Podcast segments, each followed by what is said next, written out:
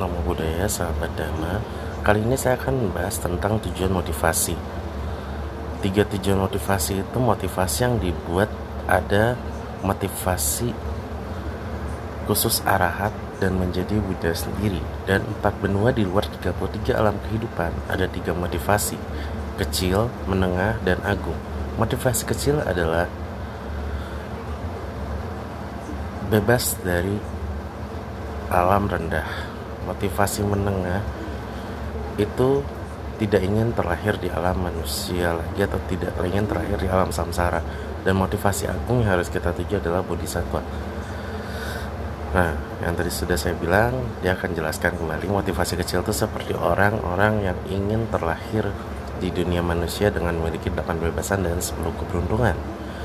Mau lahir dalam bahagia, tidak mau lahir di alam rendah, alam manusia minimal dewa, ingin menyenangkan, tidak ingin terlahir di alam samsara seperti neraka. Sebenarnya samsara dalam bentuk belum ada tekad bebas dari alam samsara.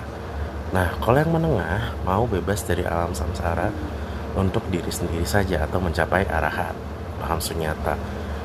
Nah, kalau pencapaian agung itu mencapai kebudahan yang lengkap sempurna. Untuk mencapai realisasi kedua itu udah mencapai kebudahan untuk diri sendiri, semua untuk kelahiran kembali dibuat. Karena kita kalau pas dikejar-kejar anjing ini pada saat meninggal, kenapa dia bisa terlahir di alam tinggi setelah memiliki stupa? Karena dia mungkin karmanya matang sebelumnya. Jadi dua, ada orang yang tidak sengaja muter stupa karena pas lagi ketakutan dikejar anjing, jadi dia muter stupa itu, terus akhirnya dia meninggal dan lahir di alam tinggi. Nah, tujuan atau niat untuk apa datang ke wihara? Nah, untuk apa sih kita kalau ada kandama, puja, tujuan untuk apa? Mau apa kita ke wihara? Apa yang mau kita dapatkan? Kalau mendengarkan saja, jika tujuan kita hanya untuk sekilas saja, semua orang itu pasti sama tujuannya.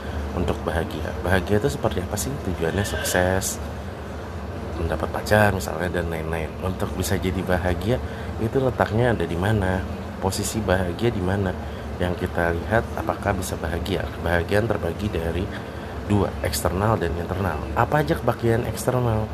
Nah, kebahagiaan eksternal adalah seperti makanan, handphone, jalan-jalan, main game, shopping gitu ya, dan lain-lain.